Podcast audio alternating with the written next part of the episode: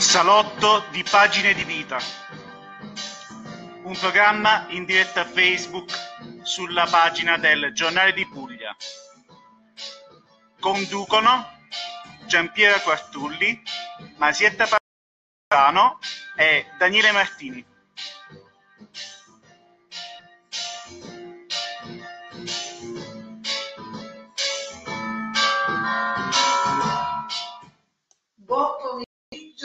Tutti gli amici di questo salotto. Un salotto che ha sempre nuovi ed interessanti scontri. Come potete vedere, guardando, allargando il visus, questi sono i nostri ospiti. Oggi, scrivendo il logo ho scritto ieri, se non mi sbaglio, ho scritto un salotto giovane e brillante. E sarà così perché le mie previsioni sono come quelle di Conella di questo pomeriggio. Allora, ragazzi, qui alla mia destra, anzi, mia sinistra, c'è un'amica, un'amica di questo programma, la professoressa Antonella Colucci. E potete vedere l'avvocato Fabrizio Monopoli, Buonasera. giovane brillante e scrittore brillante. Di fronte c'è un giovane, io direi illuminato, perché effettivamente capiremo perché il significato di questo termine, l'attendibilità, e a fianco abbiamo un, un amministratore, quindi un consigliere comunale che non manca mai nel salotto di pagine di vita, anche perché noi svolgiamo un tema tra le, tra la- tra le chiacchierate, però seguiamo anche un filo ideale, che è dare delle risposte ai nostri concittadini. Poi c'è la cara amica co-conduttrice storica di questo programma che è Elogio. Parmisano, una docente con una esperienza eh, di 40 anni sulle spalle, quindi grande cultura, eh, grande pacatezza. E poi c'è Daniele Martini, che è il giornale di Puglia e che ah, ci ha dato anche la possibilità di continuare pagine di vita eh, quest'anno, chissà per quanto, in questo salone. E ne approfitto per, ecco, per chi ci sta ascoltando in questo momento, chi ci sta vedendo in questo momento in diretta Facebook sulla pagina del Giornale di Puglia. E mi raccomando, quindi chi chiunque ci ascolta può inviare i, com- nostri i com- domande, qualsiasi cosa, anche, Sì, anche saluti se volete. Quindi. Sì, come anche è successo nelle altre puntate, qualcuno ha chiamato numero che l'ho dato, quindi iniziamo subito a fare delle domande, a intervistare questi graditissimi, anzi devo ringraziarli perché, perché hanno sfidato questa temperie di tempo e, e quindi stanno qui con noi, anche con voi, soprattutto con voi. Do il microfono a Masietta. Allora, buonasera, è un piacere stare qui con voi. Sì, prego. Eh, c'è una signora eh, in questo salotto per cui ecco, io come donna mi rivolgo proprio a lei. Ecco. E parlando di buona scuola, l'altro giorno il filosofo Galiberti ha detto queste parole, la buona scuola, trattamento economico per i docenti da eh, professori universitari e i genitori fuori dalla scuola. Questa per lui è la scuola. Per quello che io ho potuto leggere per un po' di esperienze regresse, ecco, volendo per esempio sintetizzare che cos'è la scuola, ecco, risorse per la scuola, risorse economiche, risorse umane, anche un POF, piano dell'offerta formativa. E ora tutti aspetti positivi. tutti aspetti positivi, Eh. avere chiarità. È offerta formativa che vede poi l'aumento di ore scolastiche di materie che prima erano delle discipline un pochino, un poco, diciamo, con poche ore nel, nell'orario scolastico. Quindi lingue straniere, no? da accrescere, diciamo così, la conoscenza delle lingue straniere, non solo l'educazione musicale. Cose che in effetti già da un po' di tempo a questa parte, prima che si parlasse della buona scuola, in alcune scuole ecco, era previsto proprio una scuola musicale, tanto per. E io mi fermo. Un'altra cosa dico è, che mi è piaciuto molto di Galimberti è questo, che i docenti devono cercare di far venire fuori il meglio quello che è l'individuo, in altri termini, in modo che l'individuo conosca se stesso, gnoscite ipsum, no? Precisamente, precisamente. Ecco, e, e mettere in evidenza, perché possa mettere, essere se stesso, possa mettere in evidenza il meglio di se stesso, senza eh, cercare di essere poi eccentrici, cioè ah, ecco, esprimere, es, c'è un limite, esprimere le potenzialità. I genitori non devono assolutamente mettere in luce la figura del docente, perché il ragazzo va avanti, diceva Galimberti, con uh, eh, confrontandosi con gli adulti è il momento in cui un adulto mette in, in crisi, in difficoltà, mette in rivaluto. Ecco, il docente ecco, crea delle, dei problemi notevoli eh, nel loro figliolo. E mi fermo. C'è l'altro microfono da, da dare a... Grazie, intanto gra- e niente, vabbè, ehm, Masietta ha toccato dei temi importantissimi eh, che insomma vanno approfonditi. Noi stasera possiamo sì, dare degli spunti. Ecco, volevo ridimensionare un po' questo, questo così. Eh, ma, tutta una chiacchierata, assolutamente, diciamo velocemente. Ma gli spunti sono eh, forse alle volte molto più interessanti perché ognuno di noi eh, può riflettere ed elaborare ed approfondire se vuole. Eh, l'articolo di Alberti l'ho letto anch'io perché siamo nell'ora del ciclone, esce qualcosa che riguarda i docenti, quasi sempre in negativo, devo dire. E questo è eh, il problema che stiamo vivendo, però non parliamo di problemi, abbiamo parlato di buona scuola. La buona scuola, a mio avviso, ha delle caratteristiche molto positive non sono mai stato un estremista in questo senso, bocciare to cure quello che è stato fatto. Ha delle premesse ottime. Eh, il problema è che è stato poi tutto portato all'esasperazione soprattutto non c'è stato un coordinamento. Tutte le innovazioni, le riforme fatte nella buona scuola. Quindi se avvengono le riforme, se avvengono i cambi- cambiamenti, sono ben strutturati e non si dà la possibilità ai docenti di poter entrare nell'idea di coloro che hanno lavorato, chiaramente i docenti fanno fatica. Non so, ma teorizzare è molto diverso da, da Il problema è solo questo. Il problema è la teoria, i pedagogisti, gli psicologi, i teorici, che per carità hanno elaborato sempre delle, diciamo, idee delle idee interessanti, ma il tutto va sempre verificato e sperimentato nella realtà. Eh, chi non entra in classe non sa, non sa quale responsabilità e quale strategia continua noi dobbiamo mettere in campo ogni giorno. Un giorno non è mai uguale all'altro se qualcuno ci dice, ah vabbè, ma voi fate, vabbè, ormai avete imparato certe cose, una lezione è uguale all'altra, perché abbiamo a che fare con materiale umano fantastico, che io amo tantissimo, imprevedibile. imprevedibile. Questo è già un fatto. Un fatto fatto che tu abbia detto che io amo moltissimo.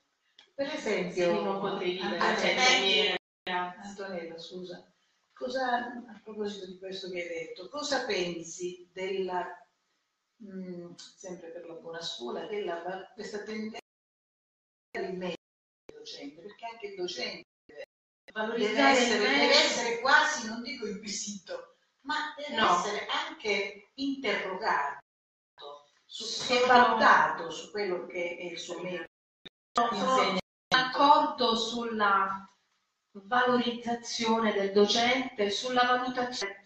Avrei bisogno anche di una commissione di esperti e non solo di dirigenti Ah, scolastici. su, ecco, contesti il fatto della E non solo di dirigenti del scolastici. dirigente. Perché per carità, con tutta la, eh, voglio dire, buona volontà, chi è super partes, pur essendo stato nella scuola, riesce meglio a... A proposito di questo, a proposito di questo, io volevo dire, cioè perché la classe docente di questi anni rifiuta il giudizio di un dirigente che è, dobbiamo, dobbiamo dirlo, è un gradino più in alto per essere un dirigente. Allora mia madre, che andava a insegnare in campagna, i primi tempi, prima di diventare di ruolo, eccetera.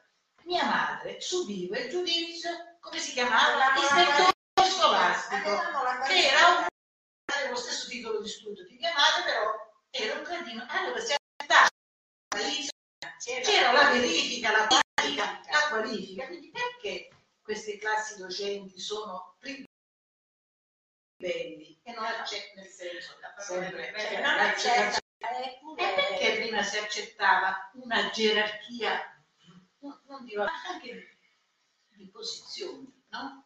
E che c'è, è innegabile, non possiamo no? cancellarla, dobbiamo accettarla, come l'hanno accettata? Assolutamente. Che provveditore, volevo sapere questo. Ah, perché? Ricordo Io, la mia di opinione è non è che non si accetti la supervisione del dirigente, anzi, penso di rappresentare la classe docente, a noi fa piacere Perché avere assolutamente, assolutamente un parere eh, e, e una, valutazione, ma i dirigenti sono così impegnati a reggere 5, 6, 7, 8 plessi, plessi. che non hanno il tempo di fare, a mio avviso, una valutazione obiettiva. questa è una buona risposta. E diciamo così anche ehm, ponderata sono cose importanti. E se si valuta la professionalità di una persona Esatto. dobbiamo andare coi piedi di piombo. anche, anche regressa, perché ha prodotto prima. quindi mi, aspe- mi aspetterei una valutazione sulla base come facciamo noi con i ragazzi? Se siamo affrettati naturalmente eh, dobbiamo e frettolosi, riconosciamo che abbiamo sbagliato molte Certo, volte se invece parte tutto, e non sono io a dirlo, ma ripeto, sempre pedagogisti, eccetera, luminari, se siamo lì ad osservare, a monitorare, a il giudizio, che poi è una bruttissima parola questa, però la valutazione, quello che- diventa più obiettivo, più giusto, più equo. E solo questo, non è, io riconosco la gerarchia, ci mancherebbe altro, però mi voglio affrontare con un dirigente. Ho bisogno di capire che tipo di formazione ha questo dirigente, se la mia formazione può essere integrata con la sua risorse.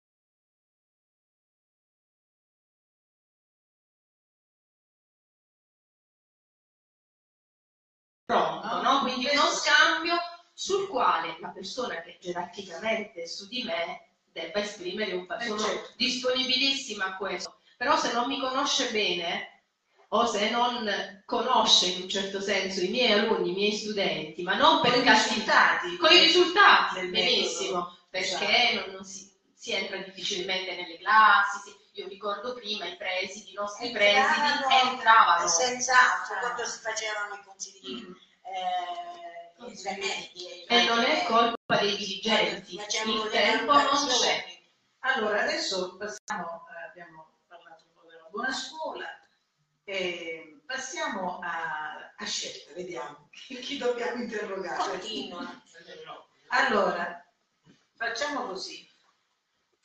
Eh, Fabrizio, Buonasera a tutti innanzitutto. buon pomeriggio. Vediamo, Fabio Monopoli è un ragazzo, hai quanti anni si può dire? 31. Eh, 31. piccolo di Stefano, che io ritengo piccolo. allora, mh, intanto Fabrizio Monopoli è un avvocato, no? A tutti Sì, gli effetti. sì, sì. Quindi eh, tu hai, ricopri un ruolo canonico, no? Fai, lavori già, ti sei... Sì, sì, no, un mio studio professionale. Ah, hai un tuo studio professionale e fai l'avvocato, sì, sì. benissimo. Mm, Però hai un'altra predisposizione, oltre a quella di fare l'avvocato, è quella di scrivere. No? Scrivi molto bene, da quello che ho attinto, perché io prima di invitare le persone faccio un po' di ricerche, no? non è che invito così. E quindi hai una bella scrittura, nel senso che scrivi bene, e hai scritto un libro che si intitola La strana passione. Ora tu sei qui non in veste avvocato, perché se no eh, apporrebbe una critica a questo, cioè perché Fabrizio e non per esempio quello, quello, quello, e così, no? Un giudizio, eccetera. Fabrizio perché? Ha scritto un bel libro, onestamente, io non l'ho letto, devo essere sincera, però lo leggerò perché me lo lascerai ovviamente e infatti ne tengo parecchi tutti gli ospiti. tutti gli ospiti mi lasci- lasciano i libri. E allora, sentiamo la strana passione, di cosa parla? Sì, allora, innanzitutto non- sono assolutamente uno scrittore perché penso che poi in realtà uno può eh, vantare un titolo esercita un'attività seriale. Per me questa è la prima volta. insomma. E l'avvio lo stai facendo nel salotto di pagine. e- e sono contento. E ti porterà fortuna. Perché tutti i nostri ospiti, è vero Antonio, ma tutti, dai musicisti eccetera, hanno avuto Mi fa piacere, no, tra l'altro è la prima uscita ufficiale del, Bella, che che, visto? che parlo. Ah, Perché in questi giorni abbiamo un'altra passione di cui ci stiamo occupando. Parleremo ne parleremo Fino dalla settimana prossima inizierà poi invece la promozione della Strana Passione. La Strana Passione è un romanzo che ho pubblicato con eh, CS Editrice da, da una decina di giorni più o meno. E in, in pratica qual è stata la, la premessa, il presupposto di questo romanzo? Io volevo in qualche modo eh, dare una, scattare una una fotografia di quelle che sono le relazioni sentimentali del tempo che viviamo. In particolar modo ehm, cercare di raccontare come si sviluppano dinamiche sentimentali in questi anni. Perché guardate, dinanzi al tema del- della passione, delle relazioni sentimentali, noi abbiamo sostanzialmente due elementi. Uno è un elemento immortale, che è la passione e l'amore. Cioè, un, elemento che ci portiamo è immortale, appartiene a, Certo. All'uomo da appartiene. E poi invece abbiamo un altro elemento che invece è dato dalla contingenza perché per quanto la fase della seduzione dell'approccio della relazione c'è sempre stata però ogni epoca si adatta ogni epoca si deve adattare a quella che a quello che sono i mezzi le virtudi di quello che, che vediamo e io cerco voglio cercare attraverso questo romanzo di raccontare quella che è un elemento immortale invece si qualifica negli anni che. Contestualizzato. contestualizzando. E come lo faccio? Lo faccio raccontando di un fenomeno che è un fenomeno dei giorni nostri, quando tutti i giornalisti così sembra, ovvero il fatto, ovvero una relazione in cui la donna è molto più grande dell'uomo. Eh, è un tema dei giorni nostri, eh, ma questo perché insomma, sembra che si stia sdoganando in qualche modo questo tipo di... Poi mi ha detto, "Eh, ma vedi che succede anche prima, solo però che adesso si sta quantomeno, cioè, diciamo, l'esempio Macron eh, da questo punto di vista. E quindi eh, voce a questi due protagonisti, Andrea e, e Barbara, che raccontano questa, questa relazione. Un attimo. Pronto? quindi- Aspetti, aspetti un attimo. Un'interruzione. La- Posso mettere in viva voce? Pronto? Lei sta chiamando pagine di vita? Ah, Sono la dottoressa Cavallo, buonasera. ah, buonasera, buona- ah, ah, buonasera. Giampiero. Ecco,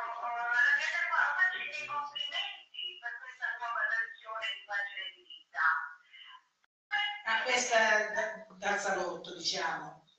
Sì, questa nuova. Eh, perché la seguono dagli inizi, andare in onda su Radio Studi. Ah, bene, bene, grazie. Prego. Eh, sono entusiasta, insomma, sono contenta per eh, Osuni e per quello che dicono Osuni questo. Bene.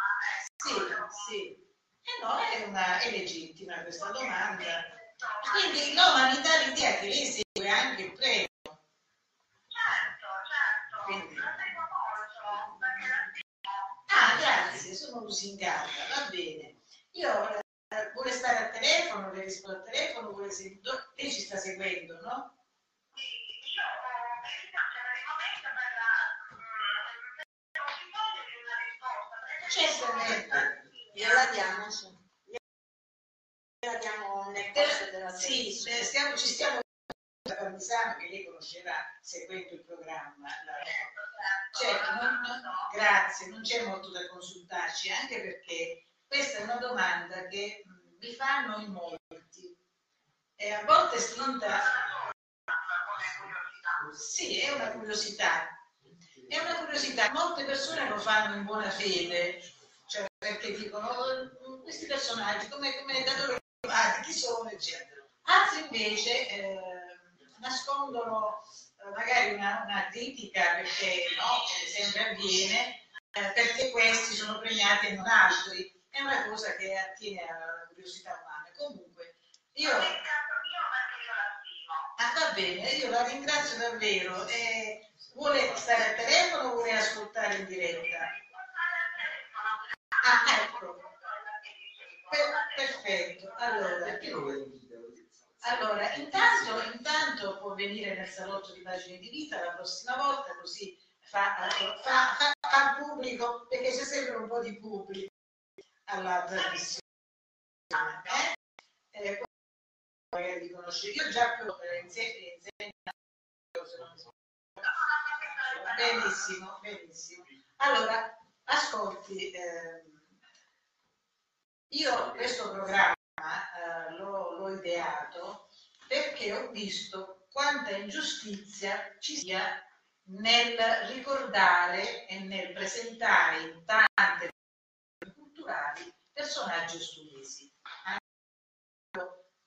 Da un'analisi del passato, questa mia idea è nata così, perché c'erano persone che hanno dato molto a questo paese e non sono mai state ricordate. Quindi questa è stata una mia reazione a una, eh, a una, diciamo, a una ricerca canone della cultura ostulese. E allora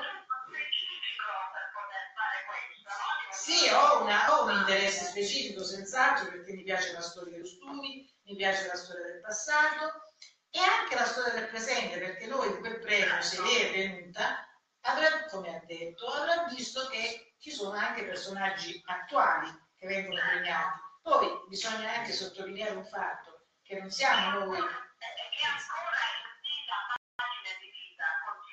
Certo, continuerà ad essere senz'altro, ma non siamo noi a premiare, intendiamoci. Noi facciamo una ricerca sui personaggi e poi li sottoponiamo al comune. Poi è il comune che premia il sindaco o gli assessori, insomma, ecco, sono loro che danno l'attestato, eh? non lo diamo noi. illustri. Però lei mi ha fatto una domanda intelligente. Qual è il criterio? Qual è il criterio? Io non ho risposto a questo. Allora, il criterio, il criterio è questo ed è oggettivo. Cioè, vediamo questa persona, perché io ho delle segnalazioni ovviamente, no? Eh, mi, mi segnalano persone che hanno fatto delle cose eh, nel passato, nel presente, e allora valutiamo, facciamo delle ricerche andiamo in biblioteca se è il caso, prendiamo i curricula di tutte queste persone, stiamo insieme, io e la mia collega, quando stavamo in radio magari eravamo un po' di più a valutare e poi, e poi facevamo eh, una, una somma degli elementi e ne sceglievamo, eh, dobbiamo 9, 10 massimo e quindi sceglievamo. Cioè, volete dire che cosa Masietta? Masietta vuoi dire qualcosa? Vuoi dire qualcosa? Prego? Lo, fa- lo faremo, lo faremo. Ancora non ho fatto la domanda, ci siamo nei termini, lo faremo l'evento, sempre verso i primi giorni di agosto. Seguire poi. Allora, è stata soddisfatta la risposta?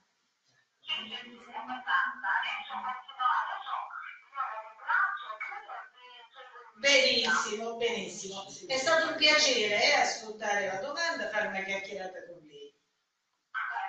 Arrivederci. Arrivederci. Carissima, arrivederci. Chi è questa? Quale criterio? Segna vicino. Siamo La conosci? Ah, la conosci? Siamo in diretta. Ah, siamo in diretta. Penso di sì. E va bene. Allora, è stata una bella domanda. Mi sono sembrata in difficoltà per caso? No, no, No, anche ma non- perché non c'è le difficoltà. motivazioni No, sono vere, Sono autentiche, davvero, davvero. Si variano. E abbiamo ricordato davvero personaggi da- da- dalla cultura ufficiale.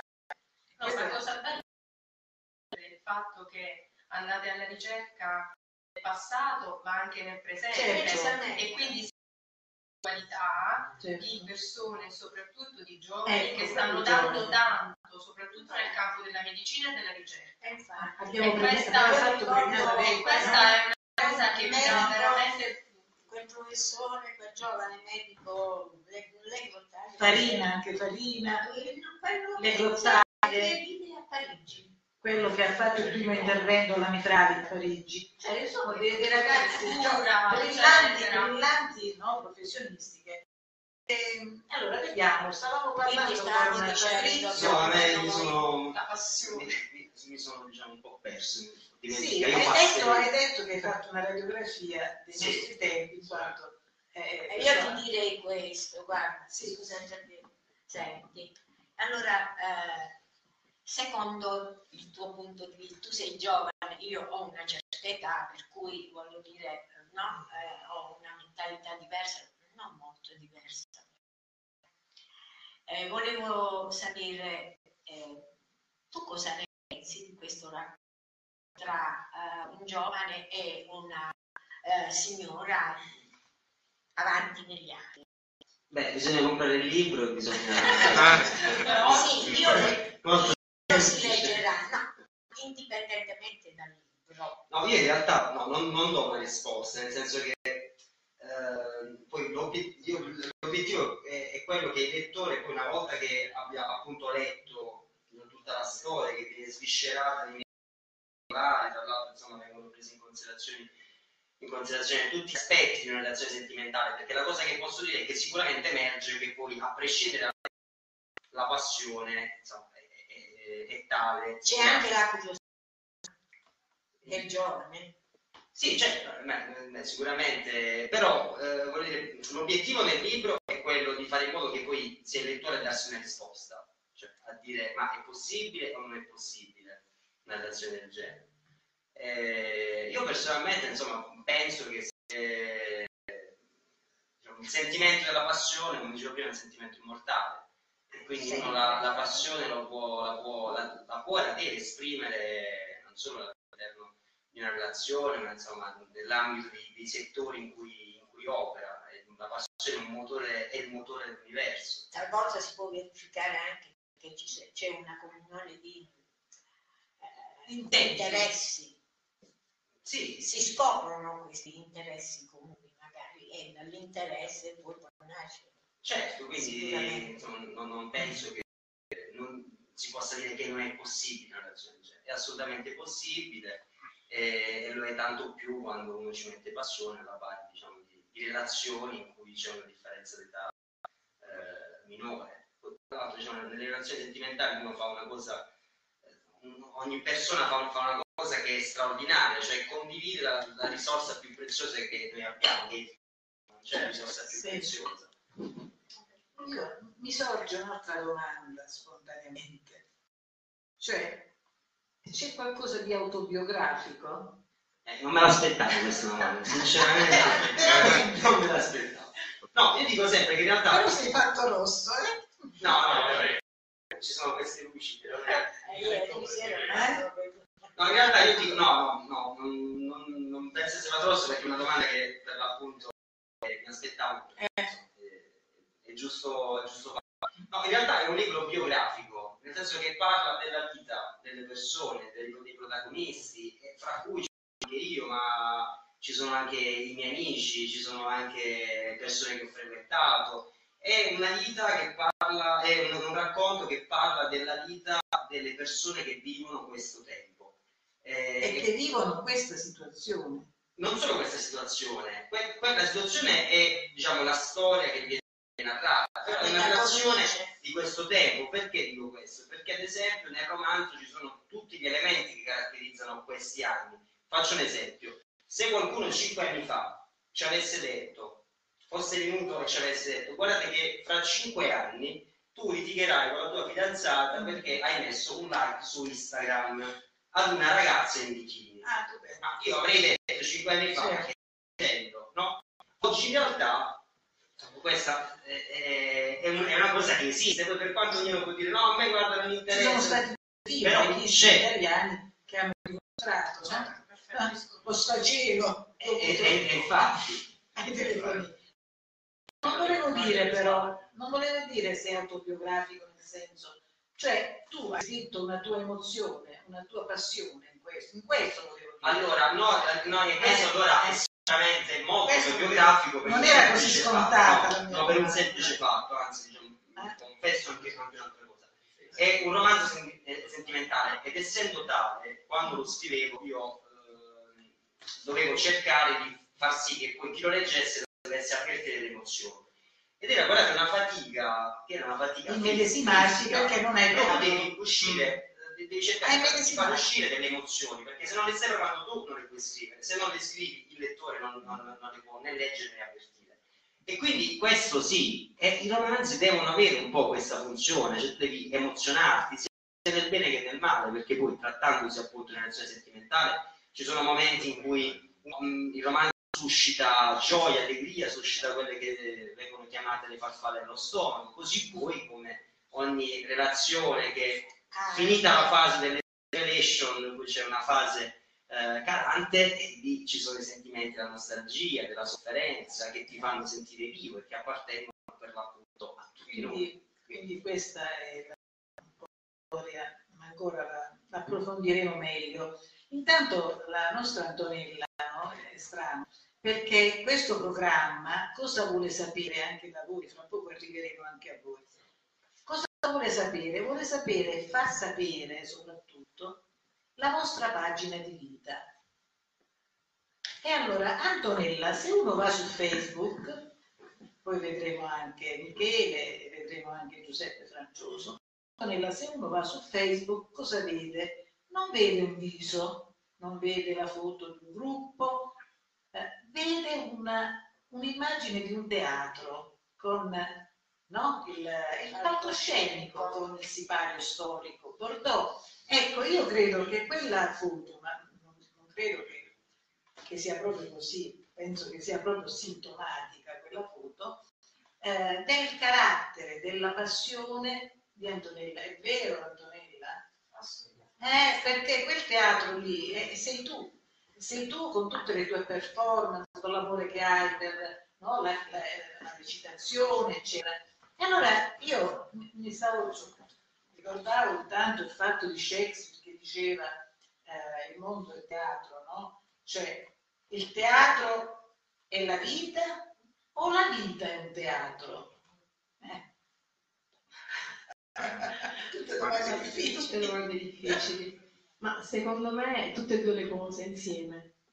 Non possiamo, non possiamo prescindere dal fatto che ogni giorno ci esibiamo. È pazzesco, ma tutti quanti. E alle volte anche, ahimè, insomma, con noi stessi ci esibiamo. Facciamo teatro di noi stessi. Poi se ci guardiamo dall'altro, dall'alto, come eh, ha detto un maestro con cui ho fatto un corso di recitazione, Hanni Yamanuchi, un maestro giapponese, questo high self, guardarsi dall'alto, si vede di noi stessi una vera e propria rappresentazione teatrale. Sì, eh. Sì. E quello ci spaventa perché poi No, è, no, è, è- ci spaventa, ma nello stesso tempo, scusate, da un raffreddore pazzesco, Eh, ci spaventa, ma nello stesso tempo Ci affascina. E il teatro è questo, è guardarsi e guardare. La E cosa farsi guardare. è farsi guardare, ma lo sguardo degli altri in teatro, per quello che riguarda me, penso anche molti attori, è quello di, ehm, di catturare. di catturarci. Non è uno sguardo, è uno sguardo compiacente perché diciamocelo, diciamocelo, chi si esibisce ha anche questo senso di auto eh, un po' celebrazione, Sì. ma non è così importante. Lo sguardo degli altri ci serve a capire un po' dove sto andando, in che direzione e non lo si capisce mai. Leggevo ieri una bellissima frase di Goethe che diceva io non so chi sono e non mi voglio conoscere, che è tutto il contrario Tutto il contrario di quello che in genere la filosofia greca, eccetera, è. Sì. Perché Ma non sempre, ma anche Sì, Jung, eh. non sempre conoscersi serve a capire, a volte è bello non capire, in teatro molto spesso non riusciamo a capire neanche noi stessi, ma questo guardarci, guardare la nostra performance è affascinante. Uno nessuno ci Poi tu sarai qualche performance, sarai una piccola performance. No, Sì. io ho portato solo da leggere qualcosa e magari una... E se Fabrizio Adesso- mi dà la possibilità posso... Abbiamo, abbiamo trascurato i tuoi monelli, No, è come se stessero, è come se stessero in classe, non si Faccio leggere la mia poesia. parlare. Allora, Daniele, tu vuoi fare qualche domanda a Allora- Michele o a Giuseppe Francioso, consigliere? Allora, eccoci qua. Intanto, ecco, voglio salutare chi sta seguendo in questo momento e c'è anche Paola Ceresino, saluta tutti. Influenzata, sono a casa influenzata e vi seguo come fossi anch'io tra amici Bene. a chiacchierare. Paola Grazie, Paola. Sarai tra noi. Poi abbiamo, Est- abbiamo un commento di Esther Caroli Ah. che dice- si dice seriamente preoccupata. Dice si veicolano concetti pericolosi, i docenti devono essere inquisiti. Devono essere? Inquisiti. Devono essere inquisiti. Sarà stato detto. No, ma era una battuta. Sì, eh, ovviamente una battuta. Eh, Eh, vabbè, una, domanda che, una domanda che volevo fare soprattutto a, ecco, a Fabrizio è questa.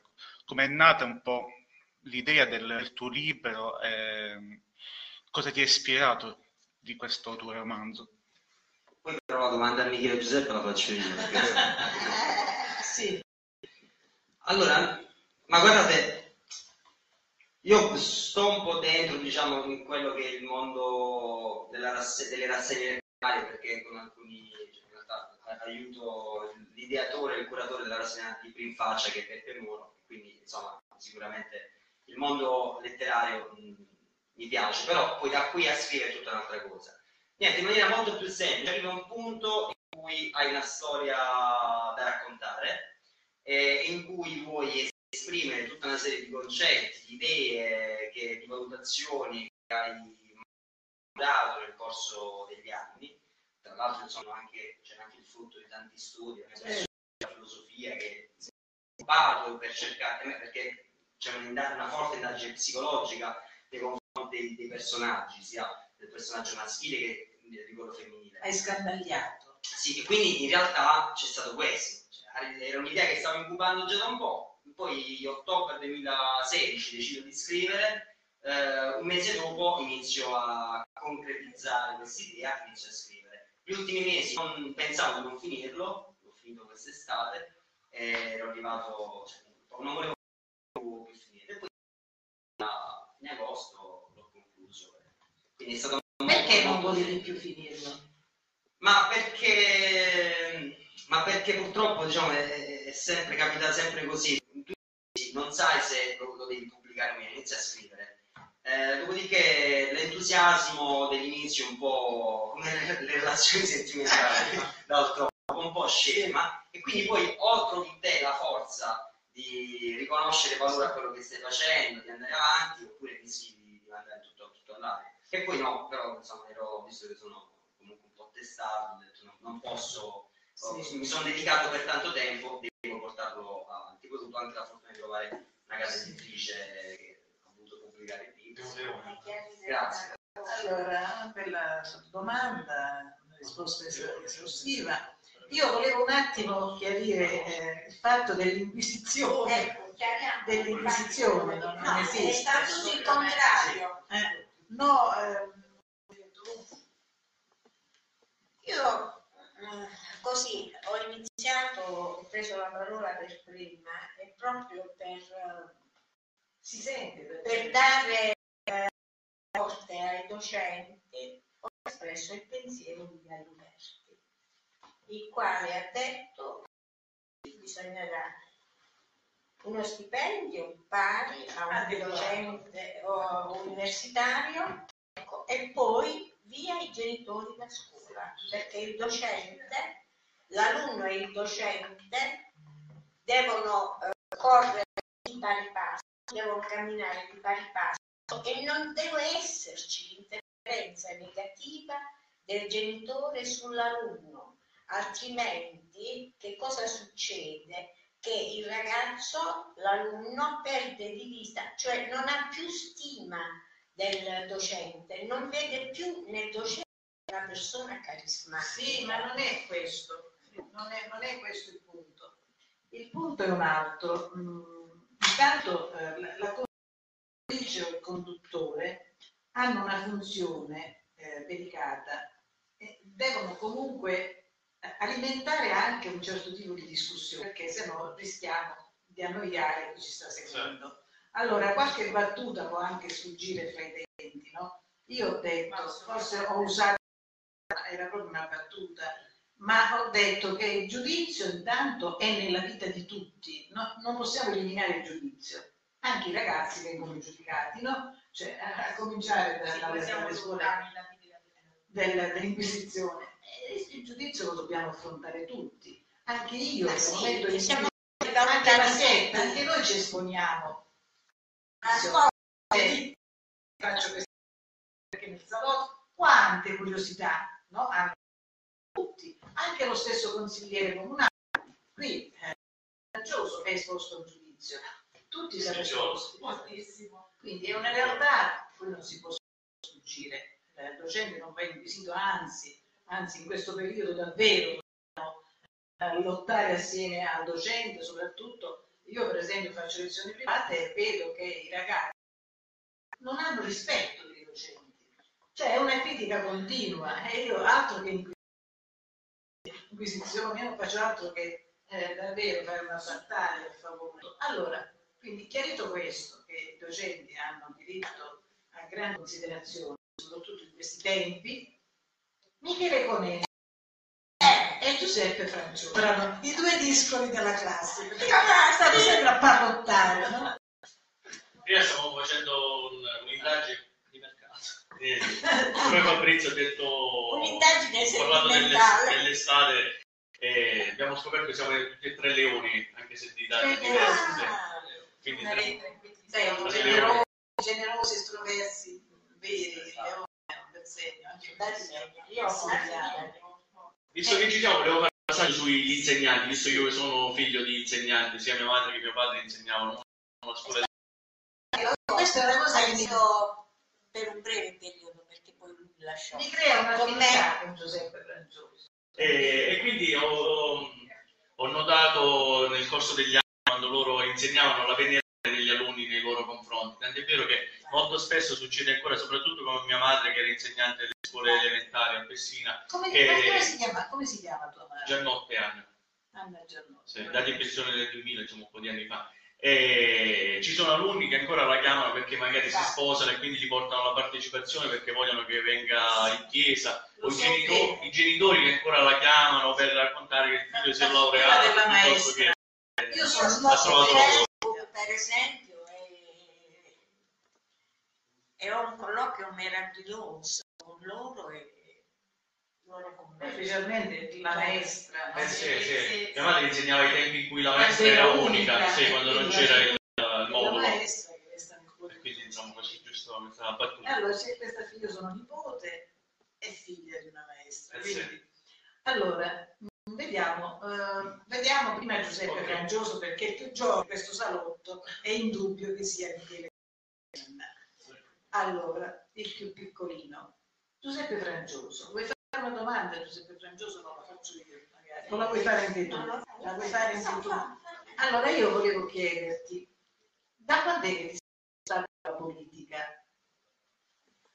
Allora, io mi sono accostato alla politica dagli anni 90, nel senso sono sempre stato appassionato di politica e questa passione me l'ha, me l'ha trasmessa colui che è amato e odiato in Italia, che è Berlusconi. Ah, Ricordo un passaggio del- degli primi anni 90, quando Berlusconi formò il primo governo con la Lega, che poi eh, cadde subito dopo. nel 94. Nel 93 mi sembra che era, o 93 o 94, il primo governo con, eh, con Berlusconi, con, eh, con Bossi e con la Lega, realizzazione eh, di, un- di uno sciopero, perché poi gli, gli alunni si utilizzavano sempre contro Sì, sì, sì. i governi, no? Era insediato giusto da qualche mese, però bisognava fare uno sciopero. E mi ricordo un passaggio di un amico mio, un compagno di classe che forse era un po' più meglio e più furbo rispetto a me, e disse Giuseppe non dobbiamo partecipare a questo sciopero perché la gente non si è resa conto chi è Berlusconi. Quindi eh, mi rimane questo, mi rimane questo ricordo impresso di, di quegli anni là, insomma da, da quel periodo in poi mi sono interessato degli politica. L'hai elaborata questa cosa o ancora di te questo concetto? Questo No, no, l'ho, elaborato. L'hai elaborato. Sì, sì, sì. Va bene, però non hai fatto, diciamo, spostamenti enormi, no? Sei rimasto in No, no, io sono sempre rimasto, rimasto insomma nell'area del centro-destra. Sì, sì. E allora tu sei naturalmente, non entri, no? Questo partito, questa... Sì, il nostro partito sì, Si perché è formato... si è formato un paio di anni fa, ecco. Quando l'onorevole Fitto è venuto fuori da, da Forza Italia e quindi ha creato un suo movimento politico e noi vi abbiamo aderito. Quindi tu non sei rimasto in Forza Italia, sei- hai seguito Fitto. Sì, diciamo che a Ostuni la maggior parte dei consiglieri comunali che hanno militato in Forza Italia eh, sono andati via tutti per motivi diciamo eh, più territoriali che diciamo del legati al nostro Sì. territorio più che legati Tu a sei andato via per un motivo territoriale o concettuale? No, io sono andato via per un motivo altro territoriale, perché secondo me non veniva gestito bene il partito in, uh, nella nostra città o comunque nella nostra provincia, e quindi ho preferito... Eh sì, sì, sì, sì. E se, se vediamo diciamo, la, nostra amministrazione, se fossimo rimasti tutti in Forza Italia, sarebbe un'amministrazione monocolore perché a partire dal sindaco fino ad arrivare a Vittorio Caffarelli, che è l'assessore giovane, la maggior parte abbiamo militato tutti in Forza Italia. Ah, Bene, eh, bene, una realtà.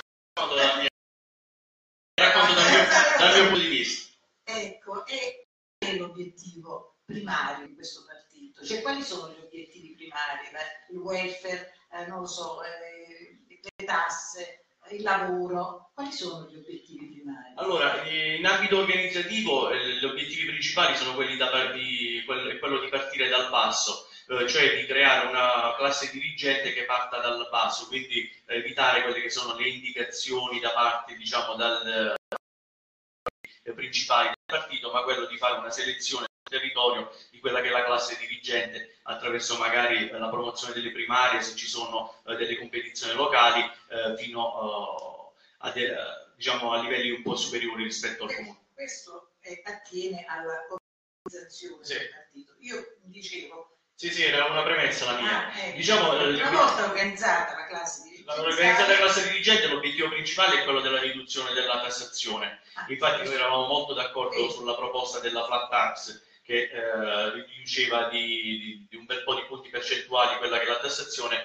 eh, in base al reddito poi che ognuno di noi eh, dichiara a fine anno, perché eh, se è non... un'impresa, no? È un'impresa, però se vogliamo sbloccare i consumi e far ripartire un po' il nostro paese bisogna abbassare la tassazione perché oggi come oggi chi è titolare di partita IVA come me sa benissimo che eh, siamo tassati da che ci mettiamo in macchina la mattina e andiamo dal distributore di carburante fino a che andiamo in ufficio a utilizzare eh, le linee telefoniche, eh, l'energia elettrica, e il gas, eccetera, eccetera, al pagamento insomma dei tributi.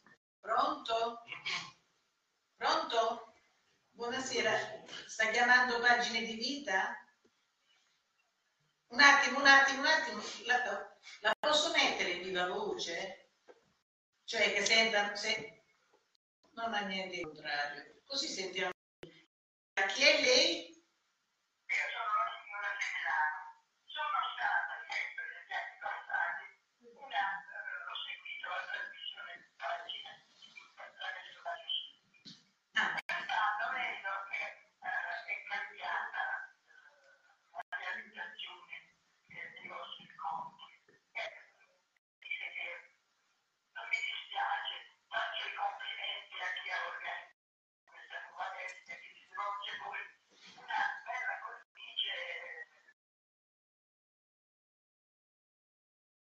Originale, certo. grazie.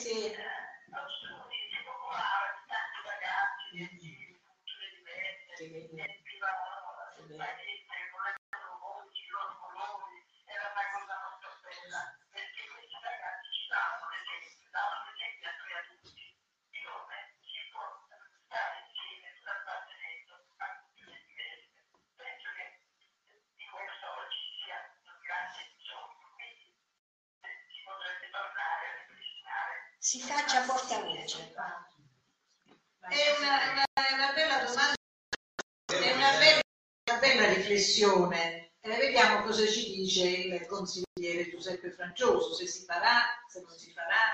Eh, certamente eh, è una, una bella riflessione. Eh, Vuole essere risposta o ci segue in diretta? Ah, va bene, va bene. Intanto grazie per l'intervento e complimenti. Lei è la, lei è la professoressa? Ah, grazie, grazie. Grazie, grazie, arrivederci. Tutto presto, eh? Sì.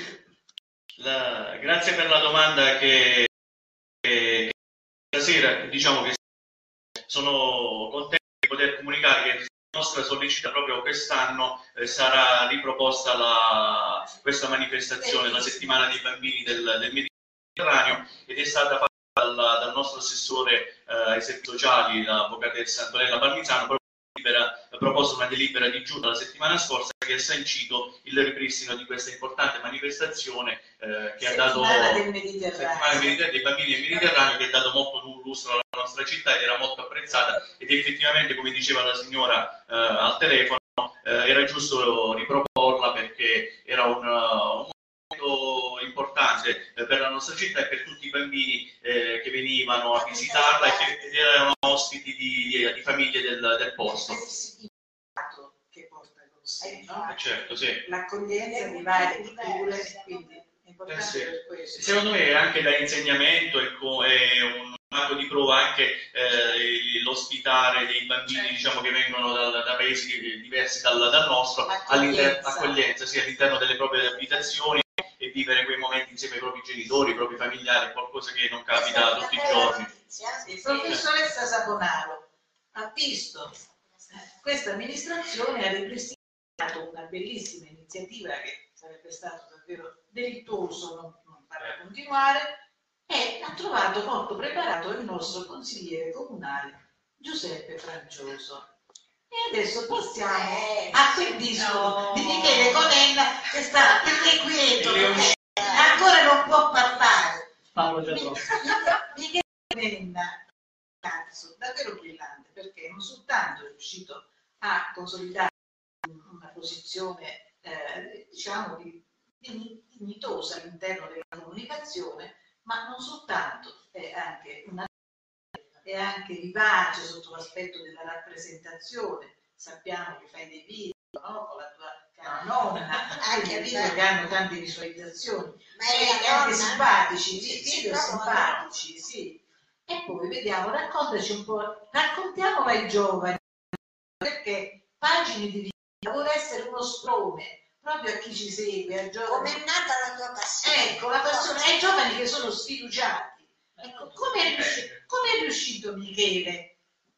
Vediamo come sei riuscito a diventare il meteorologo. Beh, allora, c'è da Perché posso mettere dall'altra parte così mi chiede che viene Sì, sì, sì, sì. Devo girare di qua. Beh, innanzitutto è una passione che nasce fin da bambino. Ricordavo spesso di cioè, volevo vedere in televisione proprio le previsioni del tempo. Cioè, amavo più le previsioni del tempo che i cartoni animati. Spesso quando ci riuniamo, ci riuniamo con amici esce il discorso no, delle sigle dei cartoni animati. Io sono un po' assente per questa, perché non ricordo esattamente È nata con te questa cosa. Sì, è nata con me, ricordo, nacque tutto da una realtà. Ero così affascinato da questa nevicata e poi alla fine volevo esattamente capire come, come potesse accadere no?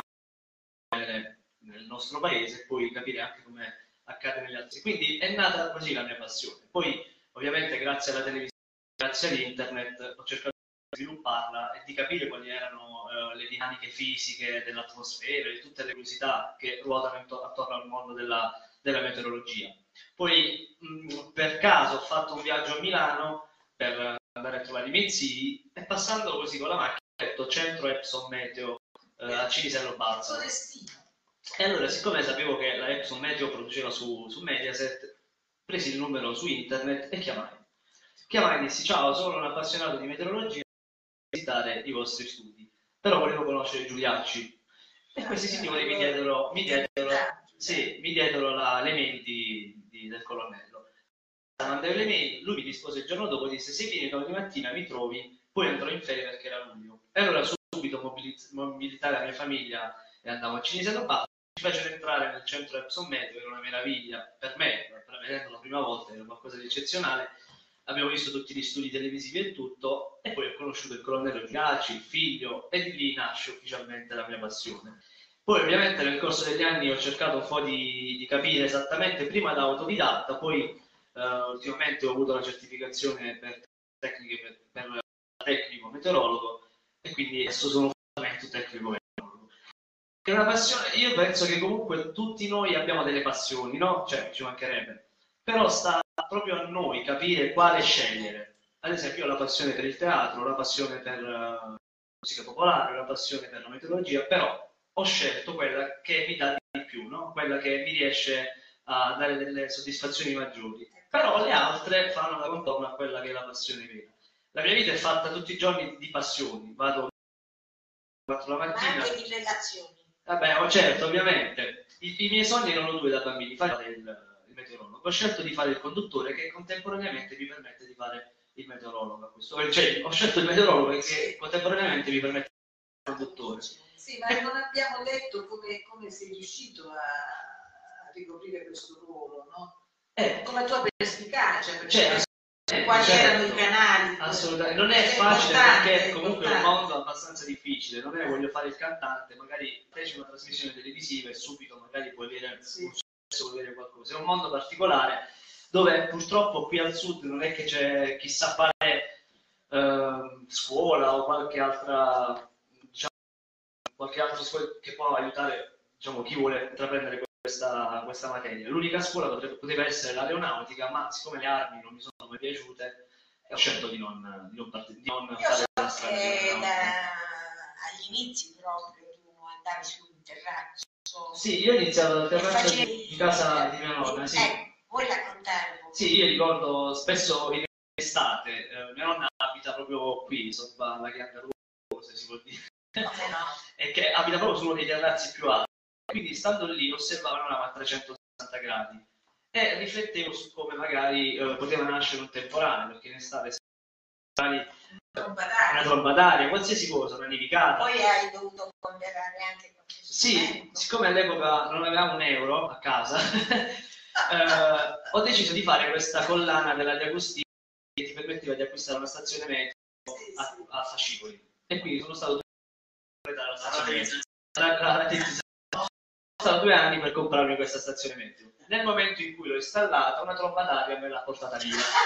Quindi sono rimasto senza stazione metro. Poi ho iniziato a lavorare, ho fatto il lavapiatti, ho fatto il cameriere, ho fatto il barista, ho lavorato in campagna, mi sono fatto un po' di soldi, mi sono iscritto all'università, mi sono comprato una stazione meteo professionale e di lì è iniziata un po' la mia, la mia carriera in questo ambito.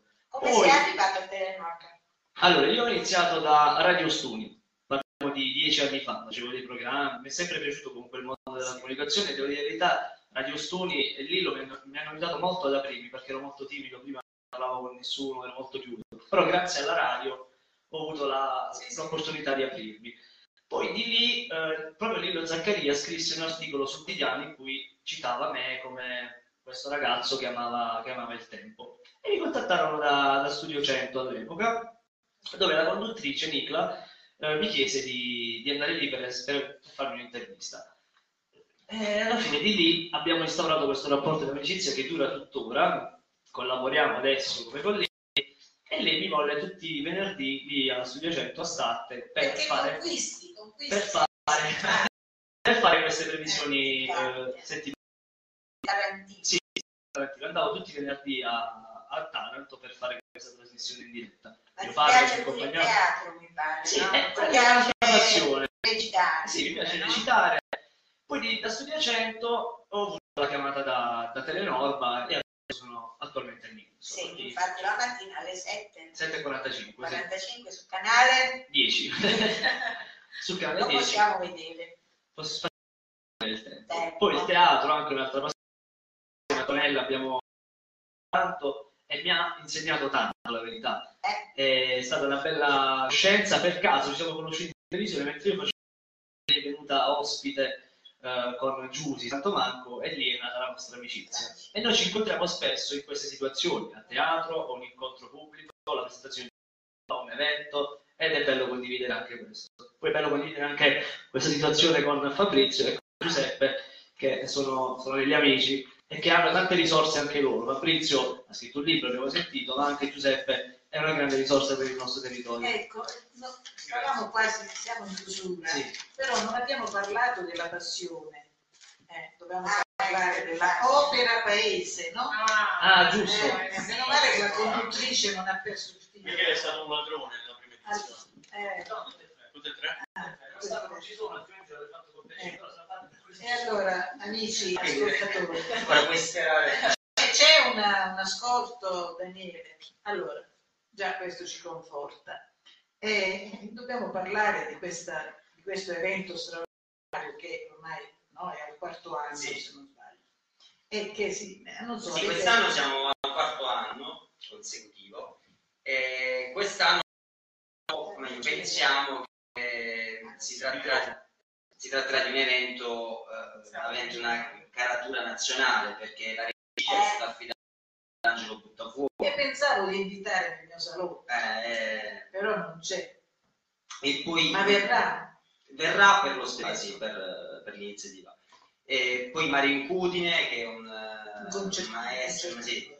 Eh, quindi e- e- eh, tutte le associazioni che negli anni scorsi, confraternite, le confraternite, i quest'anno. Si è esteso ancora, ancora di più. Insomma, è un'opera paese proprio perché si cerca in qualche modo di, Coinvolgere. di coinvolgere tutta la comunità. Di anni si terrà? sarà domenica 25 e lunedì 26, E però dove? eh, Piazza della. Libertà Inizia in piazza. inizia in Piazza della Libertà, non più nel chiostro, si e poi si snoda nel eh, paese. nel, nel centro storico e si conclude con la crocifissione in via Oronzo 40. È, è un evento che richiama molto il pubblico, vero? quest'anno Nonostante faccia freddo ogni volta, ogni anno. Sì, l'anno scorso siamo stati fortunati, quest'anno eh, probabilmente che dice Michele? Eh, domenica c'è la possibilità di piovere, avevo già detto, avevo già parlato. E quindi domani decideremo se Eh, sì, Eh, perché se le previsioni sono confermate molto eh, Peccato. sì, Eh, dovremo, si farà lunedì. dovremo spostarlo. No, già è previsto eh, che insomma si faccia sia domenica che lunedì. Ora però domani domani da ma poi comunque sì, secondo Facebook eh, Sì. E adesso quindi mettiamo, mettiamoci in mente queste due date, 25 e 26. Adesso la nostra Antonella, che è una grandissima interprete, davvero, eh, no, no, di, grande espressività, ci leggerà sì, dal libro di, di Fabrizio Monopoli, A proposito di passione, ormai è stato il filo conduttore fantastico eh, di questo pomeriggio. Apparentemente è un qualcosa di poco impegnativo. Il caffè è una che prendiamo con chiunque, a qualunque ora, ma allo stesso tempo rappresenta il principio di ogni relazione. In quell'occasione non ricordo dove lo propose. Certo è che lo accettammo entrambi. Quel fine settimana ripartito per Milano e lei per Bologna. Ci saremmo sentiti con calma il lunedì successivo, non appena fossimo ritornati in Puglia. Tutto potevo immaginare, meno che alla soglia di 30 anni stessi per iniziare a vivere un'esperienza che mi avrebbe sconvolto emotivamente come mai mi era accaduto e che mi avrebbe fatto scoprire quanto folle, schizofrenico, incoerente folle quel- fosse quella cosa che chiamiamo amore. Già, perché ho sempre creduto che tutto ciò che capita dopo una certa età altro non è che una ripetizione ciclica di emozioni e sensazioni già vissute. Pensavo di aver imparato ad amare o imparato l'amore, nonostante le riflessioni e i moniti di Zygmunt Bauman. Non si può imparare ad amare. L'amore in qualsiasi momento giunga ti coglierà impreparato.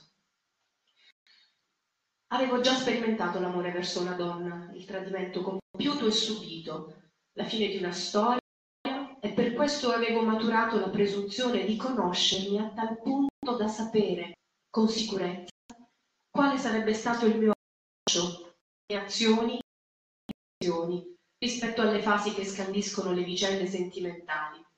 Non che fossi pensarla così, Capita spesso di ascoltare uomini e donne esprimere concetti statici su loro stessi, frasi del tipo Sai, quando sono innamorato do tutto al mio partner, non esiste altra persona al fuori di lui. Oppure, una volta che decido di chiudere per me, quella persona non sono stato ferito. Queste e tante altre sono le illusorie e ipocrite convinzioni di ciò che di cui ci facciamo portatori, ma non convinzione di ciò che siamo realmente, ma per avvicinarci al modello comportamentale che il significato delle parole sottende nell'ambito dei profili caratteri ai quali desideriamo appartenere. Affermare di essere persone che sono pronte a dare tutto al proprio partner durante la fase dell'innamoramento, oltre che pleonastico, significa volersi rappresentare ai propri occhi e agli occhi degli altri come amanti perfetti che avverano il mito dell'amore di Platone. Così come affermare di saper chiudere un rapporto non appena si subisce una ferita, una sconfitta, un tradimento, evoca l'idea della forza, del decisionismo e del coraggio. Abbiamo tutti l'ambizione di essere o diventare supereroi dell'amore. Non invincibili, ma forti, amanti straordinari durante l'innamoramento e cinici tagliatori di teste non appena l'azione volge al termine. Ma in grado di uscirne sempre a testa alta, sicuri, bravi a cancellare i ricordi del PC. La realtà invece è più complessa, non entra nel recinto delle lettere si riesce a racchiudere nel significato delle parole che talvolta utilizziamo in modo errato. Facciamo di tutto per allontanarci dalla verità, perché fondamentalmente abbiamo paura di metterci in discussione, senza sapere che alle volte la ricerca dei propri limiti, delle proprie debolezze e fragilità è la più alta forma d'amore che possiamo esprimere verso noi stessi. Bellissima questa lettura, espressiva, espressiva. Eh, volevo, volevo, mi è venuto in mente mentre leggevi una frase che ho sempre in mente di Selin che io ho appreso molto ehm, ed è poco, ed è poco insegnato nelle scuole. E diceva che l'amore e la vita sono la migliore rappresentazione del dramma della felicità. Eh? Poiché, poiché si parla del nostro tempo, di un amore nel nostro tempo, di come si può amare nel nostro tempo, di che cosa realizzano i giovani nel nostro tempo, di come si avvicinano alla politica ai giovani del nostro tempo. Ecco, io vi leggerò qualcosa di mio, in cui non, non tutto è positivo e quindi c'è anche da riflettere. L'ho intitolata proprio così, il nostro tempo. Si sente Daniele? Mi attrista il nostro tempo popolato da lilipuziani che rincorrono il potere non mi piace il tempo dell'uomo viaggiatore in compagnia della solitudine. Piace l'uomo nell'ingranata tecnologia, potere invasivo difficile da contenere. Illusi dal silenzio, non si segue la realtà esistente, il dolce piacere della natura amante. Sul viso delle non brillano occhi di meraviglia,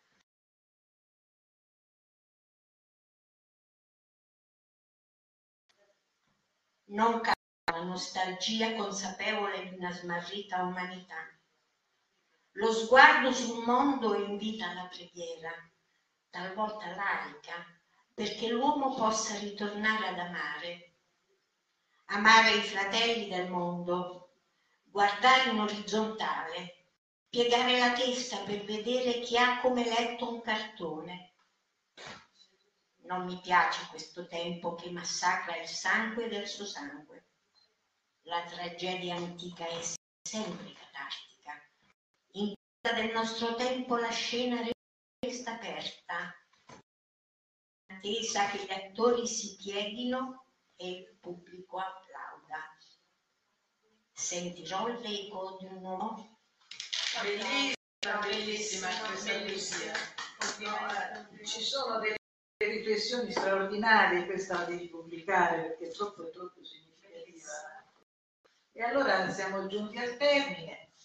Eh, ci, so, ci, sono anche, ecco io, ecco, io, ho due, due domande. Vabbè, la prima domanda la faccio a Michele, che tu fai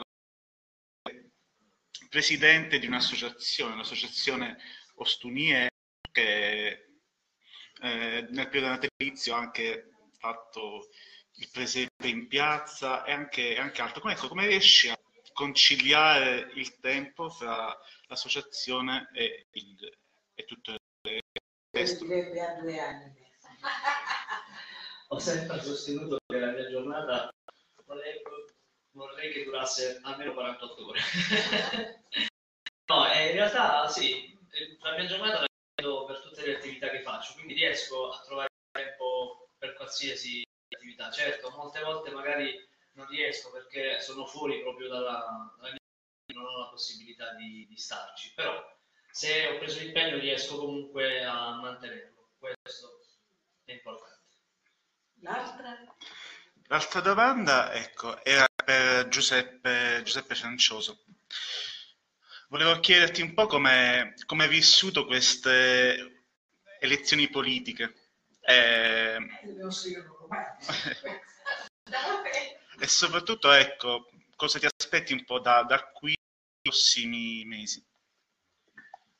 Allora, queste elezioni politiche le ho vissute con grande fatica, così come tutte le altre, perché eh, abbiamo girato lungo e in largo per, per convincere la gente che il nostro programma fosse migliore di quello degli altri. Devo dire che in Ostuni abbiamo avuto, avuto parecchio risultato, che Ostuni è stato uno dei pochi comuni eh, in cui il centrodestra è riuscito a vincere rispetto al Movimento 5 Stelle. Questo è un dato di, un dato di fatto. Nei prossimi mesi eh, c'è un grosso punto interrogativo, nel senso che non, non riesco ad immaginare quello che potrà succedere eh, in Parlamento, perché eh, diciamo le due, o un accordo tra il centrodestra e il Movimento 5 Stelle, oppure un accordo, se, se questo non dovesse avvenire, il, il 5 Stelle potrebbe fare un accordo con il Partito Democratico e creare un governo un governo per il paese, però credo che sia in una soluzione sia nell'altra questo governo dovrebbe traghettare poi eh,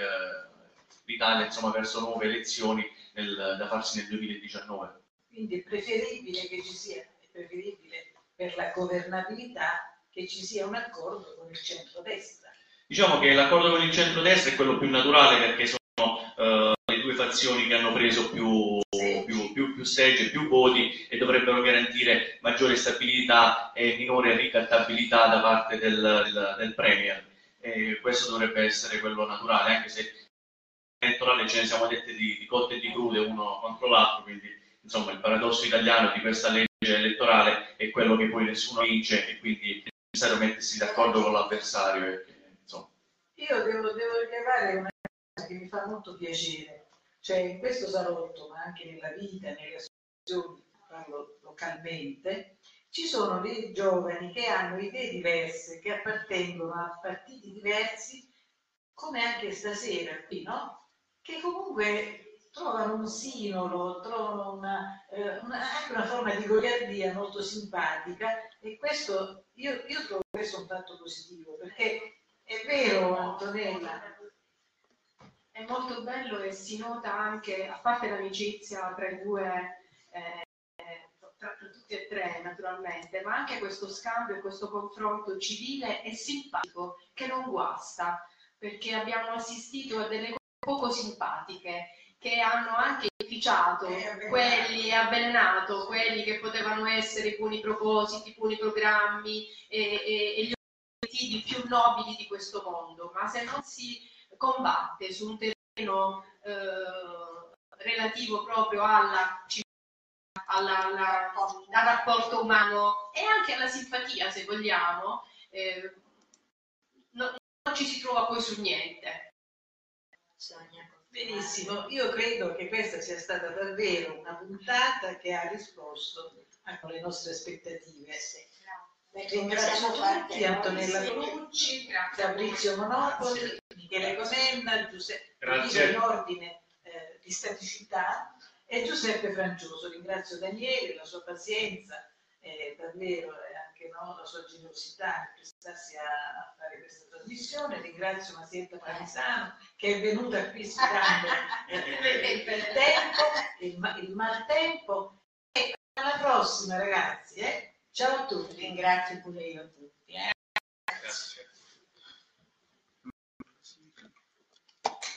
E chiudiamo con quella che è la nostra sigla. No, no, un attimo. No, no, potete alzarvi. Possiamo è finita la trasmissione. Io non siamo più online, no? Sì, sì, sì. Eh? Sì, Siamo sì, sì.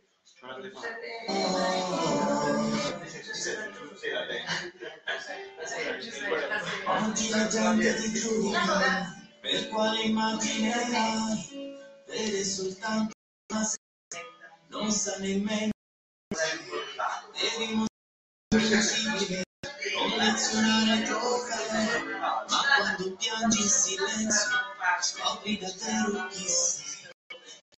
Esseri umani, credo negli esseri umani, credo negli esseri umani che hanno coraggio, coraggio di essere umani, credo negli esseri umani. Domande. Aspettate, ci sono le zeppoline. Dai, dai, dai. Oh, scusami, sì.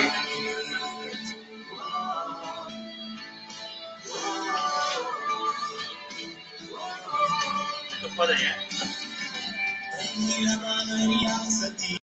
non puoi fidarti di me, io sono uno qualunque, uno dei tanti uguali a te. Ma che signore che sei, nella tua fragilità, e ti ricordo che non siamo soli a combattere senza realtà. Lo vediamo. Per esseri umani,